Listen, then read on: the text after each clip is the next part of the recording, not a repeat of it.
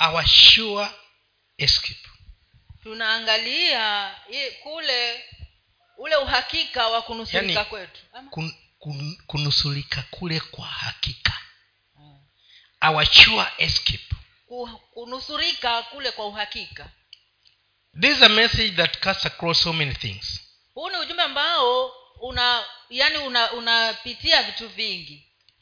And i want you to know that we are secure in jesus. Nataka ujue kwamba tuko salama ndani ya yesu.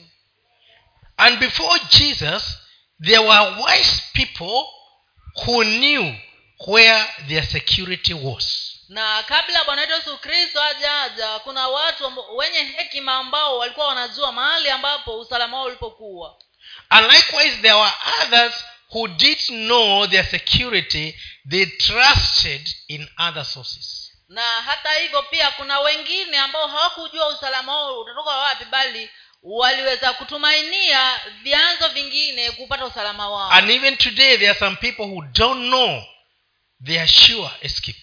Na hata leo kuna wengine ambao hawajui kunusurika kwao ku, ku, uhakika wa kunusurika kwao. It's my desire that as we go through this word today ni tamanio langu kama vile tunavyopitia neno hili leo. You'll be more established. Yaani utathibitika zaidi. In this sure escape. Katika huku huu uhakika wa kunusurika. Escape is not running away. Kunusurika si mambo na kukimbia. Escape is having the way out. Bali ni ile hali ya kuwa na njia ya kutokea. I was thinking about how people make make uh, their, their you know they, they make their uh, their homes in a way that in case of danger they are sure not to be found there and perish. Nilikuwa nafikiria vile ambavyo watu wengine wanavyojenga manyumba zao wanatengeneza hali ya kwamba kama kuna hatari yoyote kuna vile ambavyo hakuna hata mmoja atakayebaki hapo ndani na angamie for instance a building like this one kwa mfano jengo kama hili. In case there is a problem or rather there is something that it may cause harm to us. Labda kuwe kuna kitu ambacho kinaweza kusababisha hatari kwetu. Do you know how you can escape from this house? Je unajua unaweza kunusurika vipi kutoka katika jengo hili? I can tell you when we build this house naweza kukwambia wakati tulipojenga mjengo huno we put that one in mind. Hicho tuliweza kukitilia maanani. And that's why you find that in every side there is an inlet which can also be an exit route. Ndio maana unakuta kwamba katika kila upande kuna sehemu ya kutokea ya sehemu kuingilia ya kuingilia na pia inaweza kuwa sehemu ya kutokea. Amen. Amen. Now in our in our life today katika maisha yetu leo when things are hard wakati ambapo mambo ni magumu those that know how they can escape wale wanaojua jinsi watakavyonusurika they escape the right way. wanajinusuru katika njia ya sawa. Those that don't know they escape the wrong way. Na wale ambao hawajui wanajinusuru kwa njia isiyo ya sawa. Only to be encountered by a worse situation. Wakati ambapo baada ya hiyo wanaenda kupatana na hali ngumu zaidi. Let's read the, book, the, the word today. Tusomewe sasa katika kitabu cha nabii yeremia mlango wa nane mstari wa kumi na nane hadi wa ishirini na mbili. Kitabu cha nabii yeremia nane kumi na nane hadi ishirini na mbili. Tusomewe pale. Laiti ningeweza kujifariji nisione huzuni moyo wangu umezimia ndani yangu. Tazama sauti ya kilio cha binti ya watu wangu itokayo katika nchi iliyo mbali sana. Je bwana hayumo katika sayuni? Mfalme wake mfalme wake hayumo ndani yake? Mbona zimenikasirisha kwa sanamu zao walizochonga na kwa ubatili wa kigeni? Mavuno yamepita wakati wa hari umekwisha wala sisi hatukuokoka. Kwa, kwa sababu ya maumivu ya binti ya watu wangu nimeumia mimi nimevaa kaniki. Ushangao umenishika. Je hapana zeri katika gileadi? Huko hakuna tabibu? Mbona basi haijarejea afa ya binti za watu wangu The prophet Jeremiah was mourning, huyu nabii yeremia alikuwa anaomboleza crying for the security of the people. akiwa analia kwa ajili ya usalama wa watu But what I, what I like most is he asked a very, very good question. lakini kile napenda zaidi ni kwamba aliuliza swali lililo zuri sana Is there no balm in Gilead? Ya kwamba je hakuna marhamu katika gileadi Is there is, is there no, no physician there? je hakuna tabibu huko Is the king not there? je mfalme hayumo ndani Why is it that they is still suffering? kwa nini basi bado wanateseka You know, we have the oil, the Holy Spirit. unajua tunayo mafuta ambayo ni roho mtakatifu We have Jesus the physician. na pia tuko na, ye, na yesu ambaye ndiye tabibu And we have God the Father, the King, the mighty King. na pia tunaye mungu ambaye ndiye baba ambaye ndiye mfalme mkuu So the, the issue here is why should there be sufferings as though we don't have them? swala hapa ni kwamba mbona basi waendelee kuteseka kana kwamba hatuna mungu baba mungu mwana na roho mtakatifu The simple answer may come that people are not trusting. swali ya jibu la rahisi ambalo litakuja ni kwamba watu hawamtumainii mungu They must be trusting in something else. ni lazima wawe wanatumainia kitu kingine Because if you trust in God, maana kama utamtumainia mungu and if if he is in you, na ikiwa yuko ndani yako then you have an escape. hapo basi utakuwa na njia ya kunusurika Can you read that scripture again? And I want you now to listen to the words carefully. I've already given you a hint of what it means. na pia usikize kwa makini maana nimeshakupatia dokezo kile kinachomaanishwa hapo laiti ningeweza kujifariji nisione huzuni. Moyo wangu umezimia ndani yangu. Tazama sauti ya kilio cha binti ya watu wangu itokayo katika nchi iliyo mbali sana. Je bwana hayumo katika sayuni? Mfalme wake hayumo ndani yake? Mbona wamenikasirisha kwa sanamu zao walizochonga na kwa ubatili wa kigeni mavuno yamepita wakati wa hari umekwisha wala sisi hatukuokoka. Kwa sababu ya maumivu ya binti ya watu wangu nimeumia mimi nimevaa kaniki ushangao umenishika. Je hapana zeri katika gileadi? Huko hakuna tabibu? Mbona basi haijarejea afya ya binti ya watu wangu So you can see the, the graven images meaning trust in the wrong place.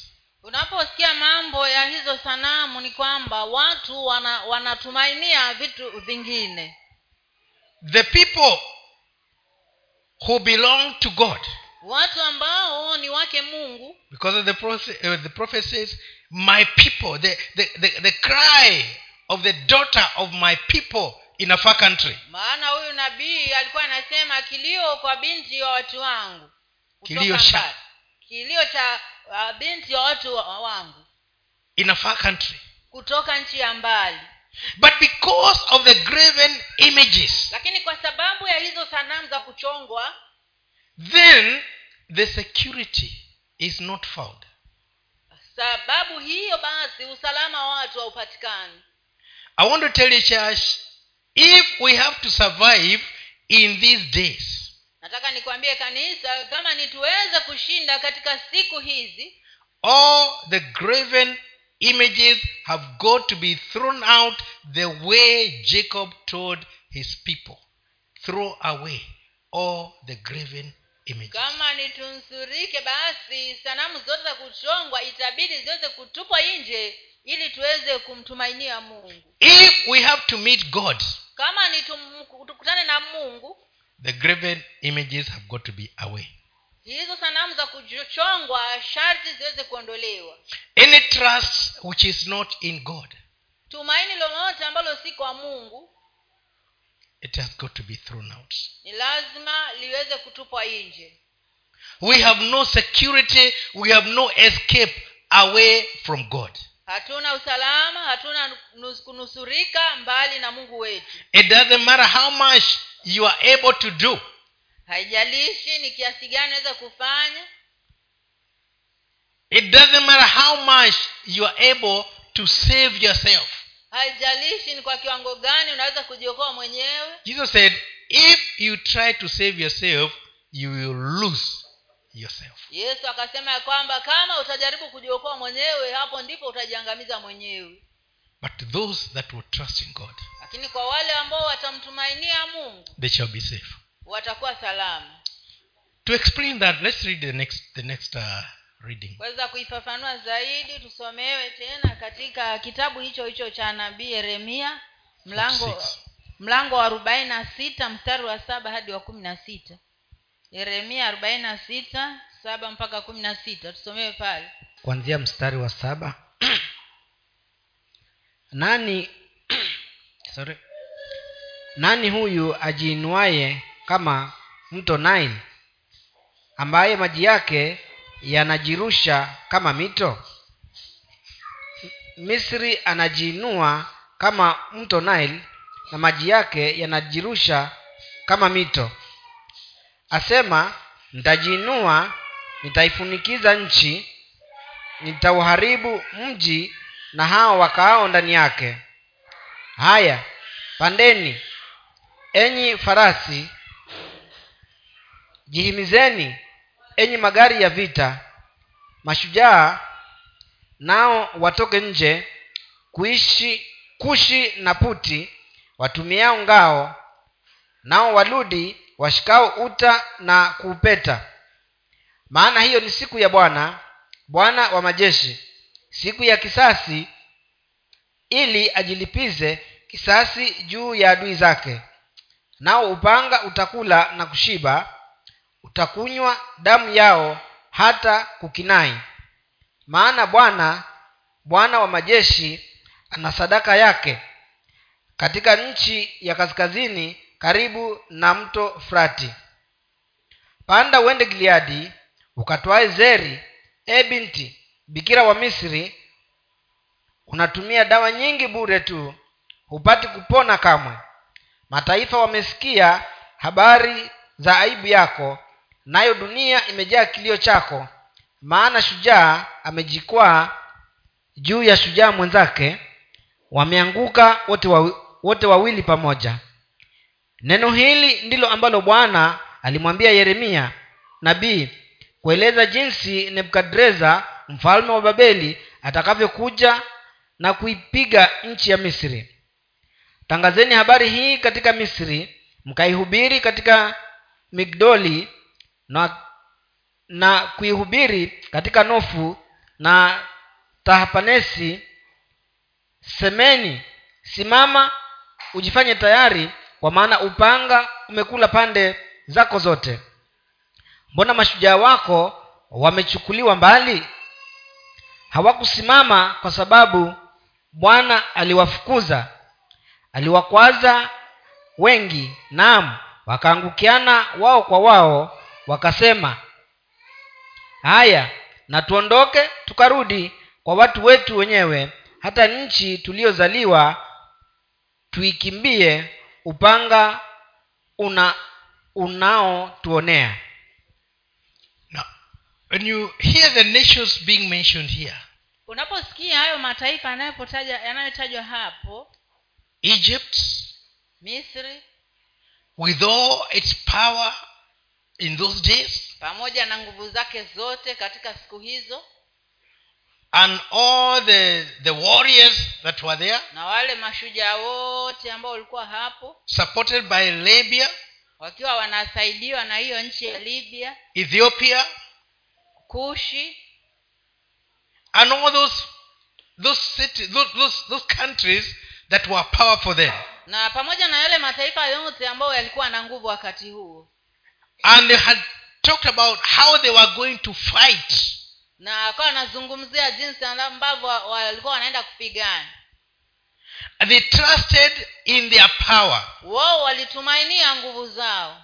They trusted in their knowledge. Walitumainia ufahamu wao wa kivita. But god said tell speak this about egypt. Lakini mungu akasema ya kwamba zungumza kitu hiki kuhusu misri. With all that gathering of power pamoja na huo mkusanyiko wote wa nguvu i'm sending nebukadnezar to fight and defeat them all. na mtuma nebukadneza aende kupigana na kuwashinda wote. You know sometimes we provoke god to anger. Wakati mwingine huwa tunamchokoza mungu akasirike. When he when we are supposed to depend on him wakati ambapo tunatakiwa tumtegemee we gather our own ability according to our understanding. Sisi tunakusanya uwezo wetu wenyewe kulingana na ufahamu wetu. And that's why he says to the to the to the virgin daughter of egypt na ndio kwa sababu akasema kwa ajili ya huyo bikra uh, binti bikra wa misri go and get the oil but it will be in vain. naenda ukachukua mafuta lakini yatakuwa ni bure. You will not get healed hautaponywa kamwe. The same oil we had that uh, jeremiah is asking is it is there no is there no no balm in gilead? Mafuta yale yale ambayo yeremia alikuwa anasema je hakuna marehemu katika gileadi? Then now the, this this uh, this uh, this egyptian is being told go for it and it will not help you. Lakini hapa huyu mmisri anaambiwa endea hayo mafuta na hayatakusaidia. Let me say this. Wacha niseme hivi sometimes we think we can get something in the church that is going to help us. Wakati mwingine huwa tunadhania ya kwamba unaweza kupata kitu kanisani ambacho kitaenda kutusaidia. The other day i was so disappointed here. Kuna siku ambayo nilikasirika sana hapa. We had a very good service tulikuwa na ibada nzuri sana. but the minister the minister messed in one area. Lakini yule mhuduma alikosea katika eneo moja when offering water as a solution to the problems that people are having. Wakati ambapo alipeana maji kama suluhisho kwa zile shida ambazo watu walikuwa nazo. All our water was consumed that day. Maji maji yetu I think some of you can remember that day. hiyo siku is there anybody who can remember that day? All the water we had here was consumed maji yote ambayo tulikuwa nayo hapa yalimalizika. But the needs were not consumed.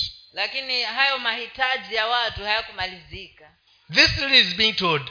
Go there. Go and get it. Go and get that oil but it will be in vain. Huyu binti anaambiwa nenda ukachukua mafuta lakini hayatakusaidia we don't go for artifacts. Hatuendei vitu hivyo vya kujitengenezea. We go for god. Bali tunamwendea mungu are you getting what i'm talking about? When you come here don't come to meet a powerful pastor. Unapokuja hapa usije na nia ya kusema anaenda kukutana na mchungaji ambaye ana nguvu sana. Come the same way anna went to the temple that day when she conceived njoo tu kama vile ana alienda katika hekalu siku ile ambapo aliweza kupata muujiza wake wa kupata mtoto. Eli was there.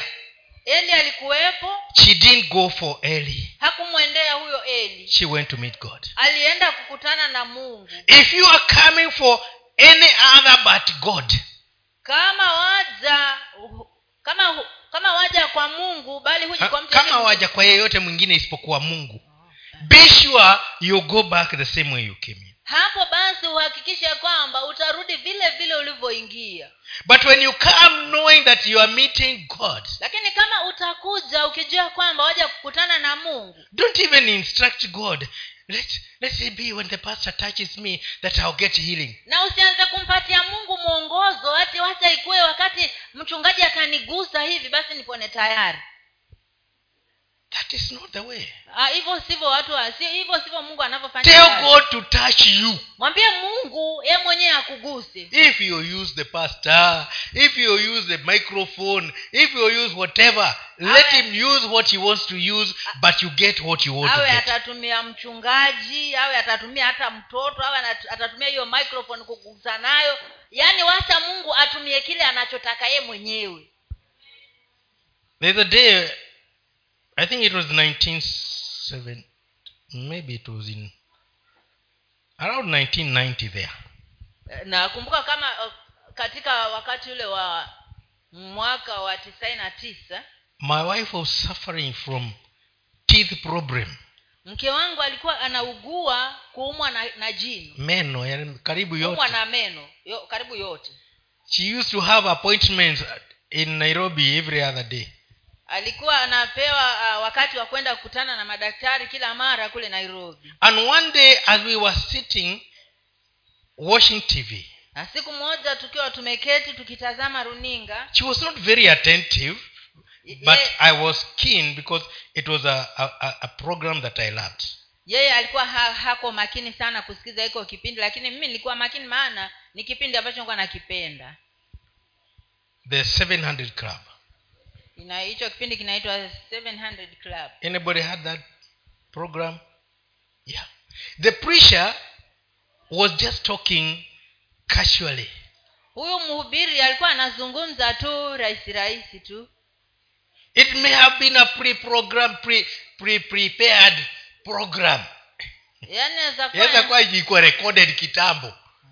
But as it came through the air na ikaja kupitia hewani and then he said there is somebody with a tooth and gum problem. Na akasema ya kwamba kuna mtu ambaye ana shida ya meno na ufizi. Receive your healing. Pokea uponyaji wako.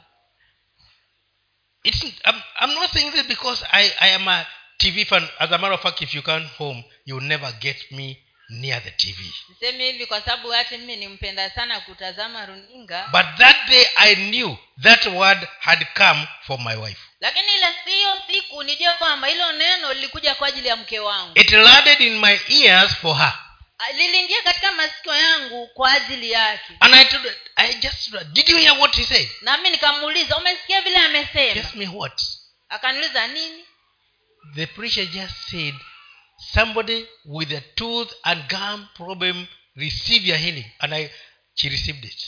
Na nikamwambia mtu mhubiri amesema ya kwamba kuna mtu ambaye ana shida ya meno na ufizi na apokee uponyaji wake. The program could have been even years old. Hiyo shida hiyo pro, yani program Oh. pengine ilikuwa imerekodiwa miaka imepita. Lakini wakati ilifika masikioni mwangu ilikuwa fresh kwa sababu ni neno la mungu Amen. hatukuhitaji huyo mhubiri tulihitaji hilo neno aliloachilia nami nikalipokea nikampatia akalipokea akapona Amen.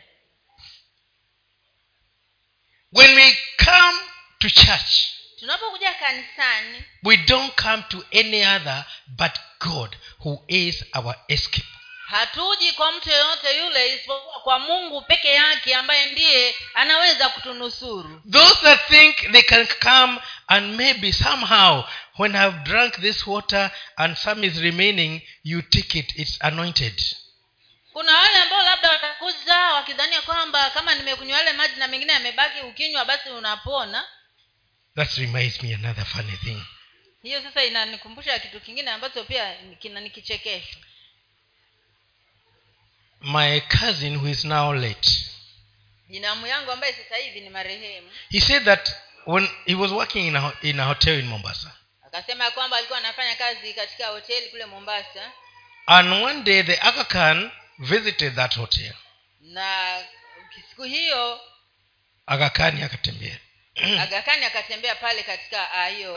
Is a spiritual uh, is a spiritual leader of the of the ismailias huyu agakani ni kiongozi wa kidini wa hao waishmaeli so to them it is like he is like god. Kwa hiyo kwao wanamwona yule kama mungu. And he knows that's the way they see him. Na yeye anajua hivyo ndivyo wanavyomuona. So when he if he served tea he takes just a little. Kwa hivyo anapopewa chai anakunywa tu kidogo. And then the rest he leaves in the cup. Na alafu ile ingine anabakisha kwa kikombe and everybody is marking that cup. Na kila mmoja anakiangalia kwa makini iko kikombe so when the waiters wanted to remove the used dishes sasa wale wakati wale wahudumu walitaka kuondoa vile vyombo vimetumika they said no no no no don't, don't touch them don't touch them. Oh, akasema "Ah, ah, ah, ms- msiviguse hivyo vitu msiviguse. When he departed they all came many people came just just to touch not even to drink at least their lips to touch the cup. Wakati wakati alipoondoka kila mmoja alikuwa anataka angalau midomo yao iguse kile kikombe ambacho kilikunywa chai na huyo wagakani thank god there was no corona. Nashukuru mungu maana katika kipindi hiko kulikuwa hakuna korona why? They felt that the attachment with that man. Wao walihisi kwamba kule ku, kuunganika kwao na yule mtu it will give them a lot wealth power and spiritual nourishment. Utawapatia mambo mengi sana. Utajiri ma, mambo ya kiuponyaji na vitu vingi. You know the Aga Khan is also the the king in the in Smaithia community. Unajua huyo agakani pia yeye ni mfalme katika hiyo jamii ya waishmaeli. They have no country of their own wao hawana nchi ya kwao wenyewe. But wherever they are they they still they still make a kingdom there. Lakini wao kila mahali watakapokuwepo wanatengeneza ufalme wao hapo. Now for us we may be here we don't have land as christians. Kwetu sisi tunaweza kuwa tuko hapa na hatuna ardhi kama wakristo. Somehow we should we should tap on some of these things about them kwa njia moja ama nyingine inatubidi ku Tu- tu- tuchukue vingine. As christians we should be attached. We should desire to be close to jesus. Kama wakristo tunatakiwa tuweze kutamani kuwa karibu na yesu to walk like him. Tutembee kama yeye talk like him. Tuzungumze kama yeye talk to him. Tuzungumze na yeye have fellowship with him. Tuwe na ushirika na yeye so that he can affect our lives. Ili aweze kuathiri maisha yetu.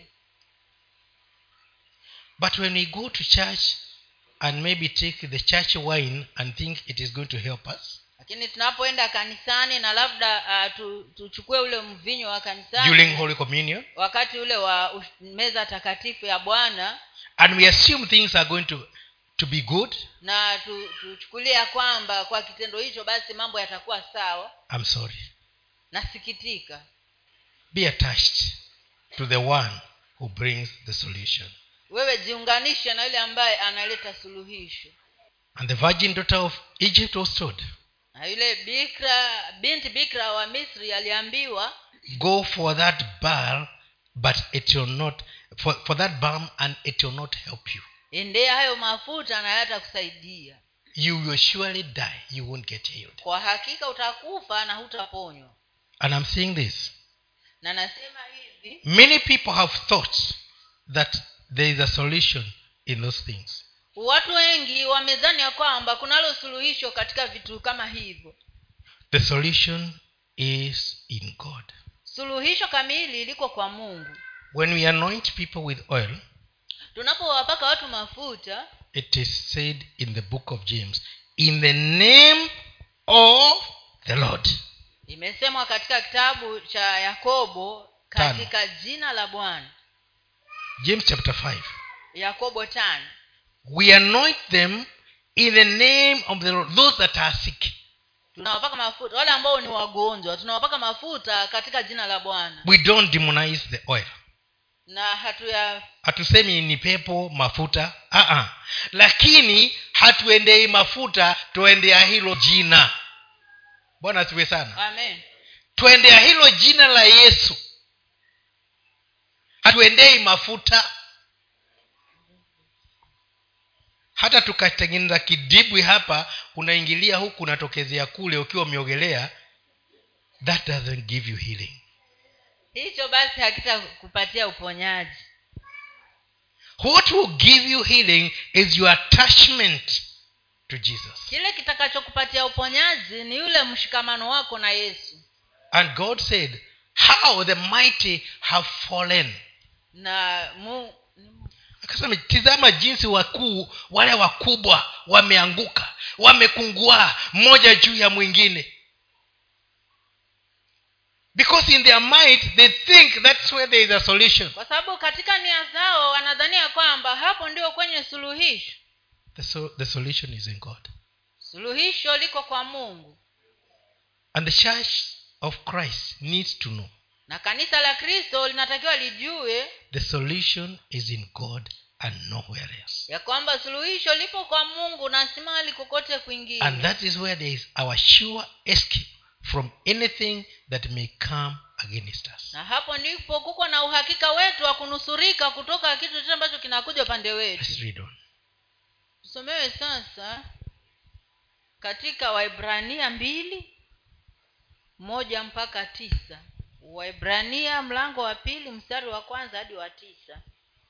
Kwa hiyo imetupasa kuyaangalia zaidi hayo yaliyosikiwa tusije tukayakosa kwa maana ikiwa ne, ikiwa lile neno lililonenwa na malaika lilikuwa imara na kila kosa na uasi ulipata ujira wa haki sisi je tutapataje kupona tusipojali wokovu mkuu wa namna hii? Ambao kwanza ulinenwa na bwana kisha ukathibitika kwetu na wale waliosikia. Mungu naye akashuhu, akashuhudu pamoja nao kwa ishara na ajabu na nguvu za namna nyingi na kwa magawanyo ya roho mtakatifu kama alivyopenda mwenyewe. Maana hakuweka chini ya malaika wa ulimwengu ule ujao tunao unena ila mtu mmoja ameshuhudia hivi hivi mahali fulani akisema. Mwanadamu ni nini hata umkumbuke? Ama mwana wa binadamu hata umwangalie? Umemfanya mdogo punde kuliko malaika. Umemvika taji ya utukufu na heshima. Umemtawaza juu ya kazi za mikono yako. Umeweka vitu vyote chini ya nyayo zake. Kwa maana katika kuweka vitu vyote chini yake hakusaza kitu kisichowekwa chini yake. Lakini sasa bado hamjaona vitu vyote kutiwa chini yake ila twamwona yeye aliyefanywa mdogo punde kuliko malaika yaani yesu kwa sababu ya maumivu ya mauti amevikwa taji ya utukufu na heshima ili kwa neema ya mungu aionje mauti kwa ajili ya kila mtu. When we read this part of the scripture tunaposoma sehemu hii ya maandiko how shall we escape if we don't consider this salvation? tutawezaje kunusurika tusipojali wokovu huu mkuu? The salvation that we have received wokovu ambao tumeupokea our faith in jesus christ imani yetu katika yesu kristo which has put us together with him ambayo imetuweka pamoja na yeye is the, solu- the solution to anything that we go through today. hiyo ndiyo suluhisho kwa kila jambo ambayo tunapitia leo. Because whatsoever may rise up against us kwa sababu yeyote ambaye atainuka kinyume nasi chochote chochote kitakachoinuka kinyume nasi we are already assured that it has been put under his feet. tayari tumehakikishia kwamba kimewekwa chini ya miguu yake. Do you remember when he was walking on the sea? Unakumbuka wakati alikuwa anatembea juu ya bahari people normally say he walked on water. Watu kawaida huwa wanasema alitembea juu ya maji. He did not walk on water. Yeye hakutembea juu ya maji. He walked on the sea. Bali alitembea juu ya bahari. The water and everything else that is in the water. Yaani alitembea juu ya maji na kila kitu chochote kile ambacho kiko uh, there was maji. there was not not even the waves had authority over him. Hata yale mawimbi yenyewe yalikuwa hayana mamlaka juu yake. Not the animals the big fish and all the sharks and anything they had no authority over him as he was walking. Hata wale samaki wakubwa kina nyangumi papa na wote ambao wanakaa baharini walikuwa hawana mamlaka yoyote juu yake wakati huko anatembea juu ya they have been subjected under his feet. Kwa maana walikuwa wamenyenyekeshwa chini ya miguu yake. And today whatever we go through na leo chochote ambacho tunapitia it has been subjected under his feet. Kimenyenyekeshwa chini ya miguu yake. Yes you may be feeling the pain. Ni kweli inawezekana uwe unahisi uchungu. You may be feeling the the emptiness. Na pia unaweza kuwa unahisi ule utupu or the lack. ama ule ukosefu. But it is under his feet. Lakini hiyo yote iko chini ya miguu ya yesu. It's under his feet. Iko chini ya miguu ya yesu. It's not under the feet of anybody else but him haiko chini ya miguu ya mtu yoyote yule mwingine isipokuwa chini ya miguu ya yesu. So if you are thinking like peter kwa hiyo kama unazama kama vile petro shout lord i'm drowning. wewe piga ukelele na useme bwana ninazama. He'll pick you up atakushika mkono na akuinue. and he'll put you on the water na on akuweke the on the sea. na akuweke juu ya bahari. And you walk with him Na to the boat. na utatembea juu ya bahari pamoja naye towards the boat. Kuelekea kule kwenye ile mashua. The same sea in which you are sinking bahari ile ile ambayo ulikuwa unazama he'll make you walk on top of it. atakufanya utembee juu yake.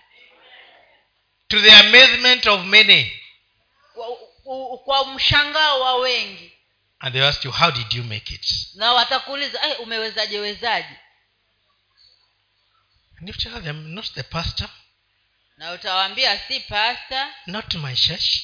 Na si kanisa langu. Not the anointing oil. Na si mafuta not the not the water. Na si maji. It is him. Bali ni yeye. He enabled me. Yeye ndiye aliyeniwezesha. I want us to look at some wise people.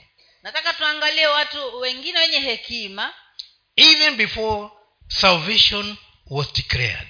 Hata kabla uokovu haujatangazwa and before jesus was glorified na hata kabla yesu hajatukuzwa.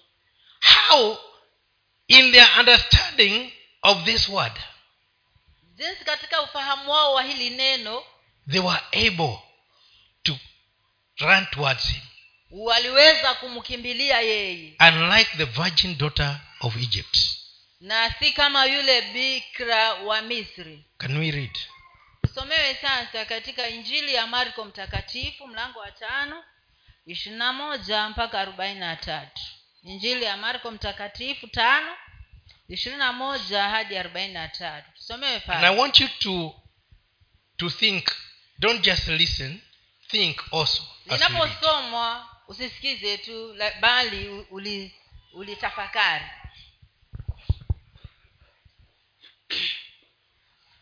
na mwanamke mmoja mwenye kutoka damu muda wa miaka kumi na miwili na kuteswa mengi kwa mikono ya matabibu wengi amegharimiwa vitu vyote alivyo navyo kusimfae hata kidogo bali hali yake ilizidi No, i think you have started up ahead Is it? ishirini na moja hadi arobaini na tatu. That is kuanzia mstari wa ishirini na moja. Yeah ulikuwa nimeanza 25 Yeah. hata yesu alipokwisha kuvuka kurudi ng'ambo katika kile chombo wakamkusanyikia wakamkusanyikia mkutano mkuu naye alikuwa kando ya bahari. Akaja mtu mmoja katika wakuu wa sinagogi jina lake yairo. Hata alipomwona akaanguka miguuni pake akimsihi sana akisema binti yangu mdogo yu katika kufa na kuomba uje uweke mkono wako juu yake apate kupona na kuishi. Akaenda pamoja naye mkutano mkuu wakamfuata wakamsonga songa. Na mwanamke mmoja mwenye kutoka damu muda wa miaka kumi na miwili na kuteswa mengi kwa mikono ya matabibu wengi. Amegharimiwa vitu vyote alivyo navyo kusimfae hata kidogo bali hali yake ilizidi kuwa mbaya. Aliposikia habari za yesu alipita katikati katika mkutano kwa nyuma akaligusa vazi lake. Maana alisema nikiyagusa mavazi yake tu nitapona. Mara chemchemi ya damu yake ikakauka naye akafahamu mwilini mwake kwamba amepona msiba ule.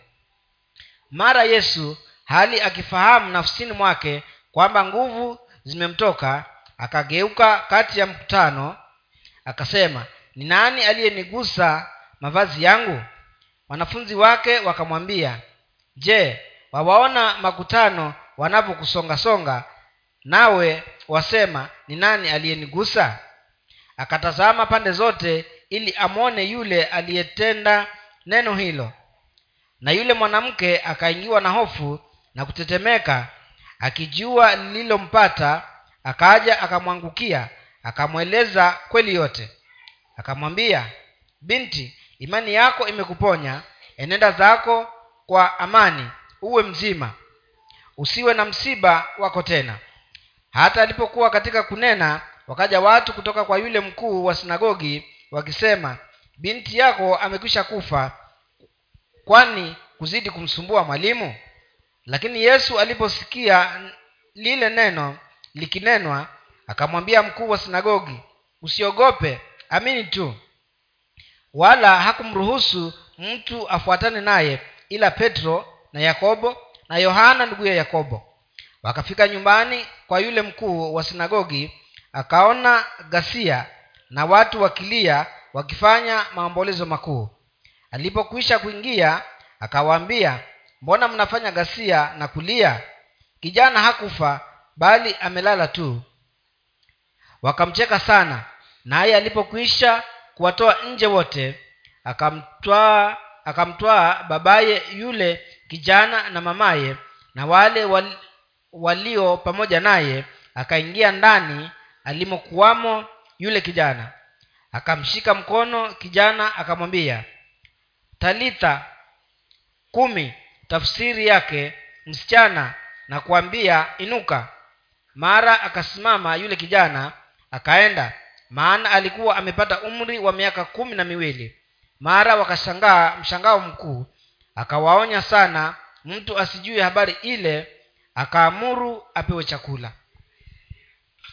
Now, if you look at these two uh, stories which are combined in one, unapoangalia hadithi hizi mbili ambazo zimeunganishwa zikawa moja first of all, there was this leader of the synagogue, cha kwanza kabisa kulikuwa na huyu kiongozi wa sinagogi Jairus by name. yairo kwa jina That means when he left his place, hiyo inamaanisha kwamba alipoondoka mahali kwake he told the people, I'm going to get Jesus to come and lay hands on my daughter and she'll be healed. Aliwaambia watu ya kwamba naenda kumchukua yesu na nakuja kuwekea mwanangu mikono na atapona Why didn't he ask for other synagogue preachers to do it? kwa nini hakuuliza mhubiri mwingine wa sinagogi aje amwekee bindeke mkono How many hearts were there that he did not want? kuna mikono mingapi ambayo ilikuwa pale ambayo yeye hakuitaka Including his own kuchanganya na ile ya kwake mwenyewe and of his wife. na ile ya mke wake I want you to get this picture right. Eh? nataka upate hiyo taswira sawasawa Jesus was not yet glorified. yesu alikuwa bado hajatukuzwa But Jairus, a synagogue leader, knew his hands are not like my hands. lakini yairo akiwa kiongozi wa sinagogi alijua kwamba mikono ya yesu si kama ya kwake And there is nobody who has hands like Jesus. na hakuna mtu yoyote ambaye ako na mikono kama ya yesu So he purpose, I'm going for him. kwa hiyo akakusudia mimi namwendee huyo yesu Mind you, he was out of out of that country. He just came in that morning. kumbuka alikuwa nje hiyo na ndipo alikuwa He ameingia came out of the boat. alitoka uh, katika mashua So this guy was checking on where he is so that he can come and lay hands on his daughter. Kwa hiyo huyu mtu alikuwa anatafuta yesu yuko wapi ili aende amchukue akawekee binti yake mkono. And when he came he just went and told him i want you to come and lay hands on my daughter and she will live. na alipoona ameshashuka tu kwa mashua akamwendea akamwambia na kuomba uende umwekee binti yangu mikono ili apone. Because she is at the point of death which was the truth. Maana alikuwa yuko karibu kufa ambayo ilikuwa ni ukweli and jesus said okay we'll go. Na yesu akamwambia ni sawa twende. Let me tell you anytime you call jesus he will come. He will stop any other business and head towards your place. Wacha nikwambie kitu. Kila mara unapomwita yesu atawacha chochote kile ambacho alikuwa anafanya na akufuate wewe. But that call has got to be real. Lakini huo mwito lazima uwe ni wa ukweli. If children are praying kama watoto wanacheza and then a, a child says mama! Alafu mtoto sema mama! The mother will not bother mama hatashughulika. Mama! Aseme mama! She will not be bother mama hatashughulika. But uh, there is a sound mama! Lakini kuna hiyo sauti mama! Hiyo sasa mama atakuja mbio. She will not wait to hear another call. Hata ngojea asikie tena mwito mwingine. There is a call we call jesus showing him that it is only him who can save us. Kuna mwito ambao tunamwita nao yesu kumwonyesha kwamba ni yeye peke yake ndiye anaweza kutuokoa. Jesus told him it is your hands not anybody else hands your hands alone will solve this yairo alimwambia ni mikono yako peke yake na si ya mtu mwingine ndio ambayo itamponya mwanao okay let's go. Na yesu akamwambia haya twende zetu he left the whole multitude to go there. Aliwacha ule mkutano wote akamfuata yairo. And then there was this woman also na hapo pia kulikuwa na huyu mwanamke who had been anxiously waiting to meet him. Ambao alikuwa anamngojea yesu kwa shauku kubwa. She had visited all the hospitals and all the physicians alikuwa ameshatembelea mahospitali yote pamoja na watabibu wote. and all the money was gone. Na pesa yote ilikuwa imemalizika. And she said now i don't need any more money. Na akasema sasa sihitaji tena pesa. I don't even need to call him into my house. Na hata akasema sihitaji hata kumwita aje nyumbani kwangu. If i can only touch his cloth kama tu nitaweza kwenda na kugusa pindo la vazi lake. In other words if i can manage to get close to him to the point of touching his clothes. Kwa maneno mengine kama nitaweza angalau kufika karibu naye hali ya kwamba naweza kugusa mavazi yake i'll be healed. nitaponywa. She knew beyond any reasonable doubt that her touch of him will be a touch of him to her alijua pasipo mashaka yoyote ya kwamba ule mguso wa kwake utakuwa ni mguso wa kwake yeye. It's like he has laid hands on her. Hiyo ni kana kwamba amemwekea mikono tayari. And he said if only i can touch his garment. Na akajisemea mwenyewe kama tu nitaweza kugusa pindo la vazi lake. If you can touch shirt a shirt the tie my tie. That means between the tie and me there is nobody else kama unaweza kugusa hiyo tai basi ni kumaanisha katikati ya hiyo tai na mimi hakuna mtu mwingine. So you have reached me. Kwa hiyo utakuwa umenifikia mimi. So by touching his garment kwa hiyo katika ile kugusa a, pindo la vazi lake there was nobody else between her and jesus. kulikuwa hakuna mtu mwingine hapo katikati yake yeye na yesu it was her and jesus. Ilikuwa tu ni yeye na yesu. Not the physicians not the doctors not anybody not the wagangas but jesus. Na si hao matabibu wakanga wachawi bali yesu mwenyewe. With that with that touch without talking kwa mguso huo peke yake hata pasipo kuongea jesus stopped. Yesu alisimama. And he asked who touched me? Na akauliza nani amenigusa? The disciples were, were startled hawa wanafunzi nao wakashangaa. What do you mean? Akamuuliza unamaanisha nini? Can't you see the way people are are pushing you all over? Je huoni vile watu wanakusongasonga kila mahali kila upande? And now you're talking about being touched. Na sasa wauliza mambo ya kuguswa. He said yes there is somebody who touched me. Naye akasema ndio kuna mtu amenigusa. They still could not understand. Bado hawakuweza kuelewa jesus is still looking for that touch. Yesu bado alikuwa anatafuta huo mwenye kumgusa. Today he is looking for somebody who can touch him. Leo anatafuta mtu ambaye anaweza kumgusa. To a point that there will be nobody between that person and him. Kufika kiwango ambacho kutakuwa hakuna mtu yeyote katikati ya huyo mtu na yesu.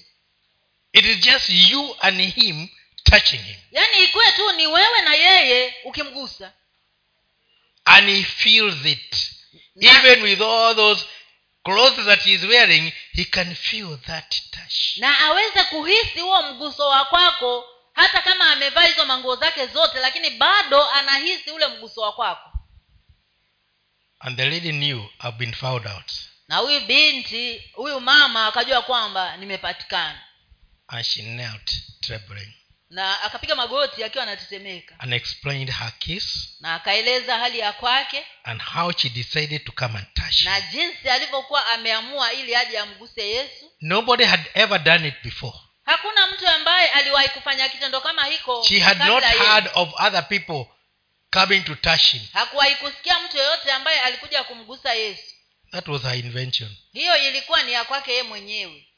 And jesus said your faith has made you whole. Na yesu akamwambia imani yako imekuponya. And while he was at it guys come and say to jairus stop bothering the teacher. The girl is already dead. Na alipokuwa sasa bado anafanya hiyo ya huyo mama kuna watu walikuja kutoka kwa yairo nyumbani. Wakamwambia wacheni kumsumbua mwalimu maana binti tayari ameshakufa. Just come let's make arrangements for the burial. Njoni tufanye mpango ya kumzika maana ameshakufa tayari. Jesus had not cancelled the earlier communication with jairus. Yesu alikuwa bado haja- ule mwito wa kwanza wa kwenda kwa yairo. And it really just ignore them. Na akamwambia yairo wapuuzie tu hao. We'll still go. Bado tunaenda. And jairus knew the minute he touches the girl she'll be healed na yairo alijua mara tu atakapomgusa huo binti atapona. And when he got there there was a lot of commotion as you know.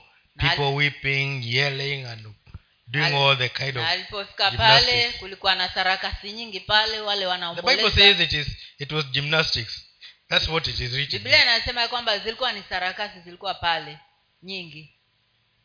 And jesus told them stop crying. The child is not dead she is just sleeping. Na yesu akawambia wacheni kulia maana huyu binti hajakufa amelala tu. Because according to jairus between the time of meeting jesus and coming back home the child was supposed to be alive. Maana yairo alijua katikati ya kile kipindi cha kukutana na yesu na kurudi nyumbani huyo binti ni awe ako mzima. And he only needs ako hai. Ako hai but he only he only needs jesus to lay hands i shall be whole. Kile alichokuwa nataka tu ni yesu amwekee mikono na awe mzima. There was no interruption in that conversation and expectation. Kulikuwa hakuna kutatizwa kwa, kwa mazungumzo hayo na muunganiko huu. Na, matari, Na na mat- matarajio. na matarajio hayo. So jesus took away everybody out of the house. Kwa hiyo yesu akatoa wote nje. Except the parents and, and the disciples the Ispo, trusted disciples. isipokuwa wazazi wa yule binti na wale wanafunzi wake watatu. And when he got there he just told the girl rise up. Na alipoingia akamwambia tu huyo binti binti amka. And then he held her. Alafu And there she akamshika was. mkono akamsimamisha. Akampatia kwa wazazi wake akiwa mzima. So jairus was not so much surprised because he expected the touch of jesus to bring the change. Yairo hakushangaa maana yeye tayari alikuwa anatarajia ule mguso wa yesu uweze kuleta it was a completion of what he had expected. Ilikuwa ni hitimisho ya kile ambacho alikuwa amekitarajia. So even for us if we really know if we are sure beyond reasonable doubt that jesus is going to do something. Hata sisi wakati ambapo hatuna mashaka yoyote ya kwamba yesu anataka kufanya kitu he will do something. Lazima atafanya kitu. Sometimes it's like you have to be naughty. Not naughty in the way of naughtiness but you defy the the normal program. Wakati mwingine inakubidi wenze yaani uwe ni mkaidi unapuuzilia una, una kawaida. Na unaenda zaidi ya ile kawaida ukimtarajia yesu na kama ni kweli na unaifanya katika kweli basi atakujibu. Yes. Lakini kama unaigiza mtu ole wako. Kama unaigiza mtu ole wako. Katika jina la yesu ambaye paulo anahubiri tokeni. Mm. yesu namjua. Paul namjua. Nyinyi ni kina nani? That will be the answer it has to be from you. Inafaa iwe inatokana na ndani yako. Don't go for it because somebody else went for it. Usiendee kwa sababu kuna mtu unajua aliendea na akapata. Go for it because you are going for it. Endea kwa sababu unaendea. I remember when i was sitting for my proficiency exam years back i think it was 19 19 seven- when was it? 70 something. Nakumbuka kile kipindi nilipokuwa naangalia mitihani yangu ile ya kazi katika ile miaka ya sabini hapo sabini na saba labda. I found some guys who had been there for years. Nilipatana na jamaa zingine hapo ambao walikuwa wameshaka hapo kwa miaka. They had attempted to sit for that exam without success. Walijaribu kukalia hiyo mitihani na hawakuwahi kufaulu. When they heard that i was going to sit for the exam waliposikia kwamba nilikuwa naenda ukalia mitihani they told me okay you go and sit for it so that we can get some papers and we we attempt next year. Haya we nenda ukakalie ili angalau na sisi tupatewa makaratasi ili mwakani tujaribu na sisi. Me also being with them using those papers which i'm going to fail so that we can attempt again. Yaani kumaanisha kwamba niende nianguke mtihani ili tutumie hayo makaratasi kujua mbinu za kufanya huo mtihani. Kwa hivyo mi nikaenda nikafanya ule mtihani na nikapita nikawapatia makaratasi. Na sijui hata kufikia kuritaya kwao kama wali waliwahi kupita. Because for them they were depending on the past papers to try kwa, please don't try. Go for it. Kwa sababu wao walikuwa kupitia yale makaratasi ya mitihani iliyopita walikuwa wanaenda kujaribu. Tafadhali usijaribu wewe endea. Endea ukijua kwamba utafaulu. I got a letter which nobody will ever get from the nhif nilipata barua ambayo hakuna yule ambaye anaweza kuipata kutoka kwa hilo shirika la nhif it was written by the director mr mbuvi william mbuvi ilikuwa imeandikwa na huyo direkta mwenyewe huyo mr william uh, mbuvi. He said you have done us proud. You are the first person in the nhif since inception to have passed this exam. Na akapeana maelezo kama haya kwamba wewe ndio basi umekuwa wa kwanza kabisa kupita mtihani kama huu katika hili shirika. So since 1966 up to that day nobody had passed in kwa hivyo kuanzia mwaka wa sitini na sita hadi kufikia wakati huo ambao ni mwaka sabini labda kitu kama hiko hakuna So, ambaye aliwahi let it be that even if all the days in kilifi nobody has ever received what you are going to receive. You'll be the first one to receive it. Kwa hiyo hata siku zote katika mji wa kilifi labda mtu hajapokea iko kitu uwe wacha wewe ndo wa kwanza kukipokea. But the secret is go for it. Don't try. Lakini siri hapa ni kwamba kiendee na si uende hati ukajaribu. Wale huja kuniambia nitajaribu. Wanaambia usijaribu. Fanya. mimi waambia najua hapa kuna watu nimeshawahi kujibu hivyo. Hebu kama nimewahi kujibu inua mkono. Mko ninajua. Yes. Kuna watu wengi tu nime mtu akiniambia nitajaribu naambia usijaribu achana nayo. Kama ni kufanya fanya lakini usijaribu. Go for it. Wewe endea. You have to have faith. Lazima uwe na imani. And when you have faith you get it. Na unapokuwa na imani unapata hicho unachokiendea now these two people the jairus and this old lady were in the days of jesus before he was glorified. Hawa watu wawili huyu airo na huyu mwanamke walikuwa katika zile siku za yesu kabla hajatukuzwa. So salvation was not known as we know it today. kwa hivyo uokovu ulikuwa haujajulikana kama vile tunavyo- siku ya leo. But they had faith in salvation in Jesus. lakini walikuwa na imani katika uokovu katika yesu kristo How much more you who have been trained, taught, preached, and Je- every day it is the same thing. je ni zaidi kiasi gani kwako wewe ambaye umeshafundishwa umekuzwa katika imani Raise up your faith, inua hiyo imani yako and God will give it to you na mungu atakupatia kile unachohitaji directly to you.